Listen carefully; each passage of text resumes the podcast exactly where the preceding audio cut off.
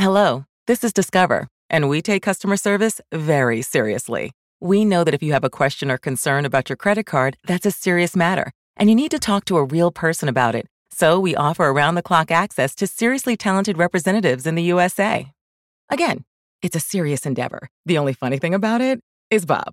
If you call us and Bob answers, you're in for a treat. Get 100% US based customer service and talk to a real person day or night. Discover exceptionally common sense.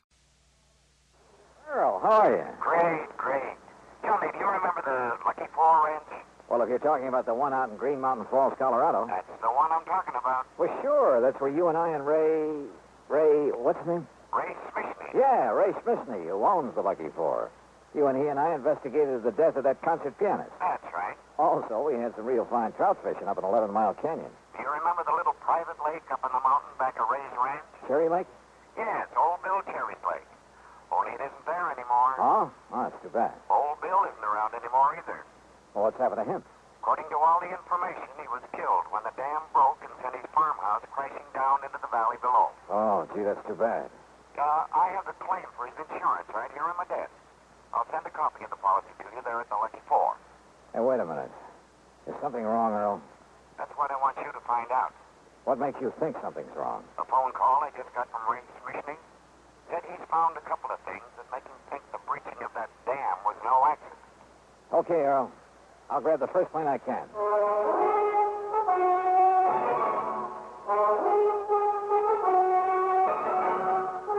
Bob Bailey in the exciting adventures of the man with the action-packed expense account, America's fabulous freelance insurance investigator. Yours truly, Johnny Dollar.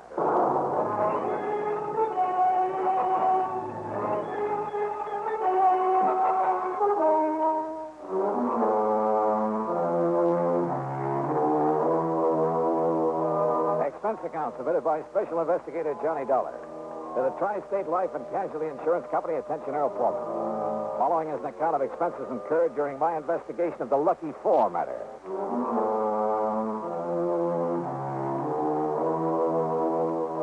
Expense account item one, three dollars and a quarter, phone call to Ray Smishney to tell him I was on my way. Item two, eighty-one seventy, air transportation to Colorado Springs. Ray met me at Peterson Field, the municipal airport. Well, glad you could make it, Johnny. Yeah, it's good to see you again, Ray. How are things with the Lucky Four? Oh, just fine. Our best season ever. Here, we'll shove your bags in the back seat. okay, good. Go ahead now, hop in. Yeah, sure. All right. Now, what's this about your thinking old Bill Cherry's death was no accident? Johnny, I better give you the whole story. You remember Cherry Lake, don't you? Sure. I remember taking a couple of nice trout out of it on a Silver Doctor. Or uh, was it a Royal Coast? Well, you didn't meet old Bill because he was away at the time. Actually, we were kind of poaching when we fished up there. Oh. If he'd suddenly come back and caught us, he'd probably have filled our hides with birdshot. And here I always thought you were on the side of law and order. He was a kind of ornery old cuss, but in spite of it, we got along pretty well. Even after he put in that dam. How'd the dam affect you? Three Mile Creek used to water some of my property before he put it in. Some of the others down below, too. Oh, I see. But now what happened? Johnny, old Bill's little plot of farmland is up around the 9,000-foot level, you know. Yeah, I know. So the snowpack melts down pretty late. That meant a big summer flow of water into his lake. Yeah. And what about when some of your big summer rains come pouring down? Uh, it was during one of the big rains a couple of weeks ago, one night it was, that the dam gave way. Johnny, that thing busted loose like an explosion.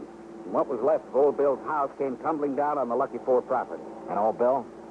Well, we found his body in the wreckage. Oh, hold on. I'm going to take my favorite shortcut and get away from the highway traffic. Sure. But now, Earl Foreman told me you seem to think that dam didn't give way by itself. Well, I did in the beginning. Everybody did. And why not? Homemade dam, more water in the lake than ever before, more water pouring down out of the sky to fill it up. Big storm. Maybe it was even hit by lightning. But now? Johnny, I went up there and poked around a couple of days ago. First chance I've had since the rains quit. Now, what did you find? couple of things I want you to look at. What kind of things, Ray? Now, they may not mean a thing, Johnny, any more than who's the beneficiary of old Bill's insurance. Which reminds me, did Earl send me something in the mail?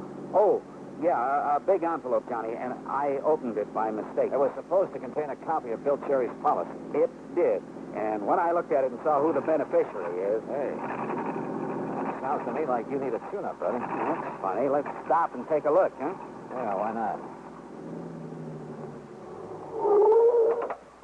Uh, you say that when you saw who the beneficiary is, Oh, a worthless nephew of Bill's who hangs around the pool rooms in Colorado Springs. He's been in a couple of scrapes with the law.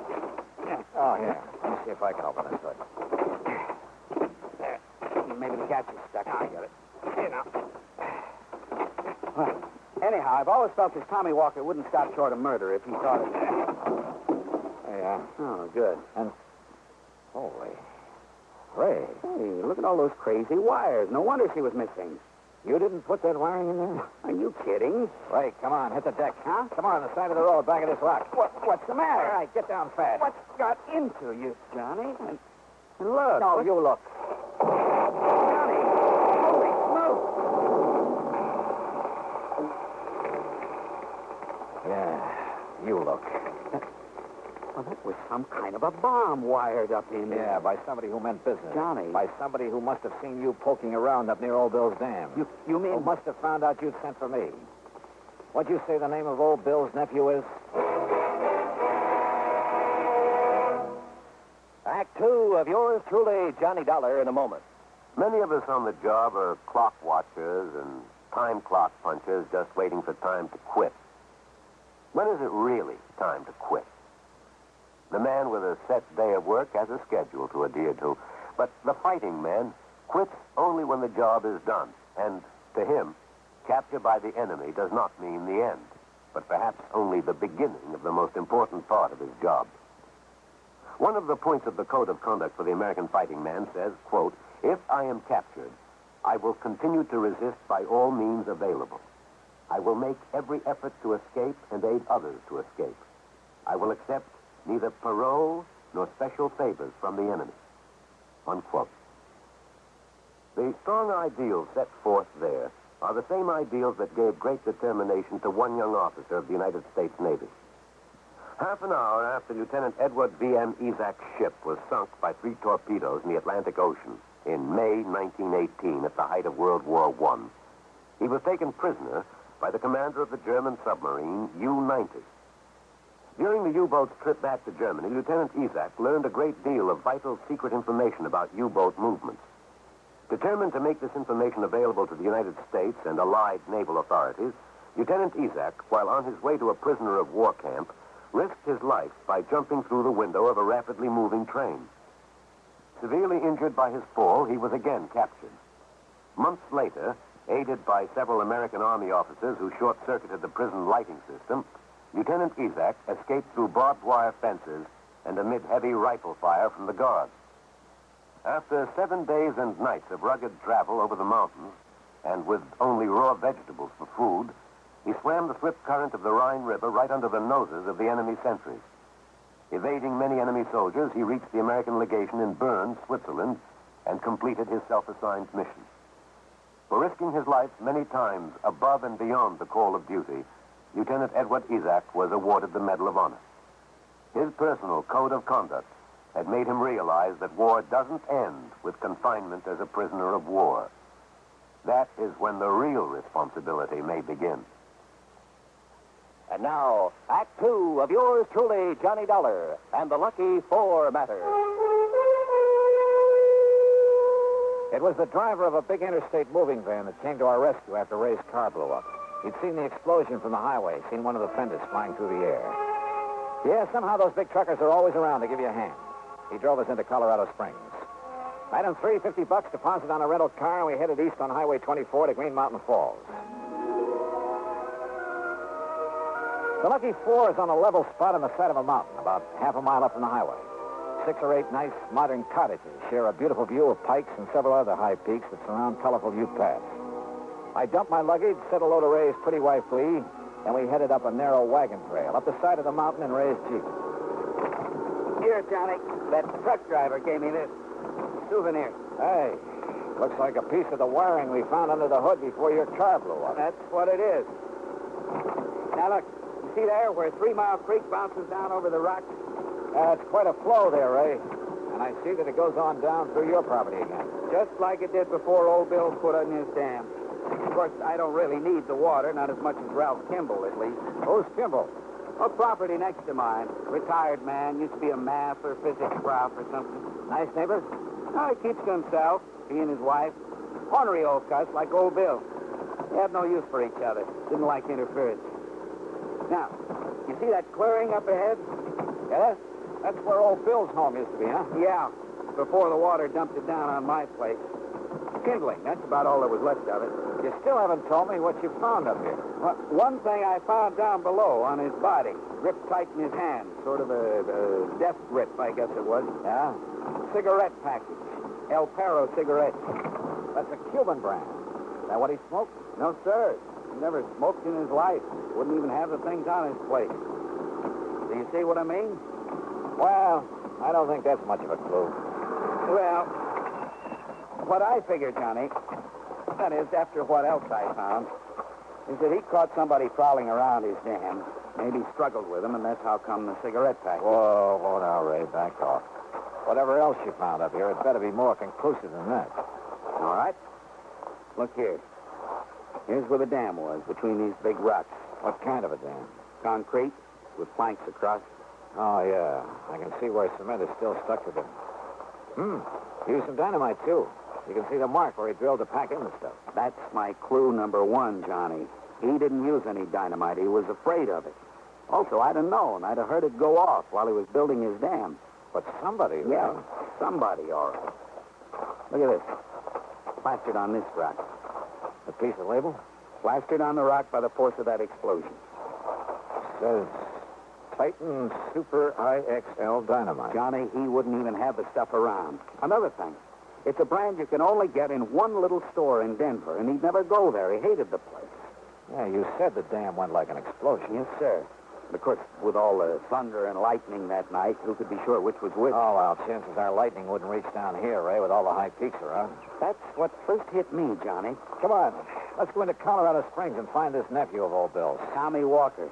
Yes, sir, Johnny. Being the beneficiary and all, who else could it be? Ray, I'm with you.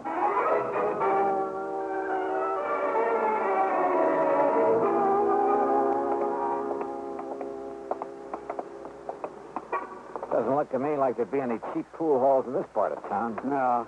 But up ahead's the Ace High radio shop. That's where Tommy was working last I heard. Ah? Can you think of anything better to tie in with the way that infernal machine was wired into the hood of your car? Holy smoke, Johnny, you're right. But, well, what I don't understand is, is how come it didn't go off the second I turned on the ignition? may I help you, gentlemen? Some kind of timing device. I think whoever said it wanted to get me, too. Yes, sir, gentlemen. That means he knew you'd be in the car with me on the way back from the airport. That's right. gentlemen? Oh, uh, we're looking for Tommy Walker. Oh, don't mention that no good. Then I take it he isn't here. Oh, two days he lasted. If you ask me, it was two days too long. Well, you had trouble with him, mister? Oh, no, no, no trouble. No, nothing. That was the trouble. Answered my ad in the paper, said he knew all about radios and electronics. He could fix anything. Well? Dumb, lazy lout. He didn't know anything. He didn't do anything. He didn't know the difference between a fuse and a vacuum tube. Never even heard of a transistor, much less know what a circuit was. Yeah, well- All he knew about a radio was how to turn the knobs. Oh, and the music that guy would tune. Well- now, me, I like the guy. Yeah, well, now, look, Oh, And we... that boy was so dumb he couldn't even attach the wires to a plug properly. You sure that... All he wanted was a place where he could sit around smoking those smelly Cuban cigarettes and listening to trashy music. Cuban cigarettes, Johnny. That pack I found. Yeah. Mister, uh, In my life. as long as I'm here, I wonder if you could sell me a hunk of wire like... eh, like this piece. Certainly, sir. Oh, this? No, I have nothing like that. I see. And you're sure Tommy didn't know anything about electricity? Oh, of course I'm sure. Look, when I told him once to open up the back of a telephone... Come on, Ray. That, the darn fool, he would have electrocuted himself if I hadn't been there. Gentlemen, Johnny, if he's telling the truth. He is, Ray. Come on, we're going back to the ranch. Well, but why, Johnny? It's worked before, and I hope and pray it'll work again. Ray, I'm going to play a hunch.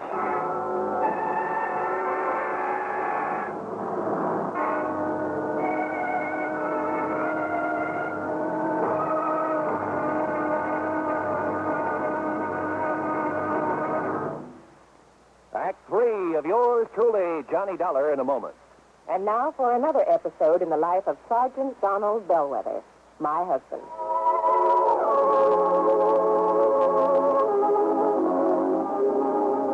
Hmm, Donald, it's sure pouring, isn't it? Can you see all right? Oh, yeah, I can see. Those windshield wipers are operating with mechanical perfection. You notice there are no more streaks either since I put on the new rubber blades. You know, I think every driver should have his windshield wipers in good order. It's much safer. It would be much safer if everyone would slow down during wet weather like my husband is doing right now. Just being cautious, Reba. We don't want an accident in this We don't downpour. want an accident anytime. Yeah, that's for sure. Well, the experts say that accidents just don't happen. Something causes accidents, and that cause can be prevented. Uh, by the way, dear, in what kind of weather do you think most accidents occur? Oh, like saying rain or snowy weather or slippery weather when visibility is impaired? That's the wrong answer, dear. Wrong. Hey, are you are you serious? Statistics show that eight out of ten accidents occur when the weather is clear or with a cloudy overcast. Hmm. Are you positive? I wonder why. But, oh, here's our husband. Oh yeah. okay. Now, you sit right here, Reba. I'll get out with the umbrella and then I'll come around and open your door. All right, honey. I wonder why. Wonder why what? Why eight out of ten accidents happen in clear weather? Oh, well, I don't know for sure, Sergeant. But I do know that you drove very carefully tonight in the rain. Thanks. Now, if everyone drove as carefully during clear, dry weather, there'd be less accidents, I'm sure. Hey, that must be it. People automatically get cautious in the rain and snow. Hmm. Too bad they don't stay that way in good weather. You will, won't you? I mean, drive safely in good weather, too? I promise. Oh, that's my Donald. That's my doll.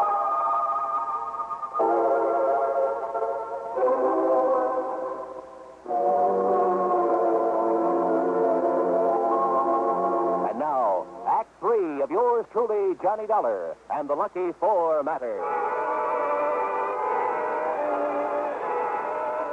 Back at the Lucky Four, Ray's wife, Glee, made us a couple of sandwiches and some coffee. We'd kind of forgotten about lunch. While I looked over the insurance policy that Earl Pullman had sent on to me. Yeah, Tommy Walker was the only beneficiary. But, and this was the important part, he was due to receive the munificent sum of $1,000. And that's all. That's all? You mean he'd kill his uncle for a thousand dollars? I don't think so, Glee. Well, and yet, if Tommy is the only one to benefit, Ah, listen, Ray. You told me right off the bat you hadn't liked the idea of old Bill putting that dam up there. Johnny. no. That is, none of us liked it. What do you mean by us? Well, none of us. The, the Kimballs and, and us. Only because it kept the creek from coming down here. He made a diversion when he put in that dam. But after I put in the pumps, we've had plenty of water. And I'd have had to put in the pumps anyway. Ah. You ever use dynamite around here, Ray? Sure, most everybody does one time or another. and In this whole section, use it to clear the land. Johnny, that was Listen, Johnny, I don't know what you're driving at. Most everybody does, huh? Yes. Have you ever used that particular brand? Titan Super IXL? No, sir, never in my life. But you knew where to get it. Everybody does, Johnny. Johnny, please. Everybody, huh? Yes. Including Ralph Kimball next door? Mr. Kimball? Yeah. Maybe I'd better go over and talk to him, huh? Uh, They, they're, they're not at home. Went to Denver this morning early, but Johnny, How do you know? she told me they were going. She dropped in last night, and she told me, and I said Ray was going, too, to meet you. Johnny, Johnny, look. You drop in here very often? Only since the dam broke, and, well, they weren't too friendly before, but now, well... Physics professor, huh? Electronics. Good Lord, Johnny. I'm going over and take a look around. dear. I'll go with you, Johnny. Ray had minimized the problem he'd had when the dam was put in. Maybe his next door neighbor hadn't. Kimball had kept to himself, Ray said. It was very much like old Bill Cherry, an ornery sort of cuss who didn't like interference. And old Bill's dam had certainly interfered with Kimball's water supply. We started our search in the work shed back at Kimball's house. Here it is, Johnny. Take a look. Titan Super IXL. Ah, look here, Ray. This rock drill the same size as the one used up on the dam? Sure is, Johnny. And if we can find some of it. Yeah. Yeah, this is it, all right. Same kind of wire that was on the bomb under the hood of my car. Pretty good evidence, if you ask me. And here. El Oh, Perro, the same brand as the cigarette package you found clutched in old Bill's hand. But listen, Johnny. yeah? This is only what you'd call circumstantial evidence. But if there's enough of it, listen, Yeah? maybe you underplayed it. Maybe you were pretty sore about that dam. Well, of course I was. and so was Kimball. Well, he threatened to sue Johnny. He, he threatened a lot of things, but that doesn't. All right, all right. Call that the motive. Now, this evidence, this rock drill, But a lot of people use them, maybe even this same size. and this wire, the same kind used to hook up that bomb. But well, most anybody could get wire like that. I think. The point is, he has it, and the right brand of dynamite. Well, anybody who knows that store up in As Denver. for hooking up that infernal machine, Kimball was a physics professor, electronics. Yeah. Yeah, that's Did true. he know about your private shortcut to Denver? Yes. Yes, Johnny, I told him one time. He also knew when you and I would be on that road. Clee had told his wife. She probably told her why I was coming here. Yes, that's true. Kimball and his wife left for Denver early this morning. And look, Johnny, Huh? the mud on these boots here in the corner. The same gray silk you find only up around Cherry Lake. Yeah. And if that doesn't prove it. But, Johnny, it's all circumstantial. But it'll hold up in court. What? Seven points of similarity, Ray, that'll stand up in any court in the land. But even if. Even if. Because what the law calls seven points of similarity, as any mathematician can tell you, will occur only once in 38 billion times. That's That's true. And that's what's going to hang Mr. Kimball. That, Mr. Dollar, is not true. Kimball. Oh, now, surely you're not going to be foolish enough to use that thing, Kimball. You've left me no alternative now that you found out. Now, now look, Mr. Kimball. All right, shh, Miss Neat. Dollar, if you want to do any praying, do it fast. What? What? Yes, Mildred? Ray's wife. Shotgun, eh? Well, she's too late. Oh, no, she isn't. Ah, That was too close, Johnny. Yeah. Shall we join the ladies?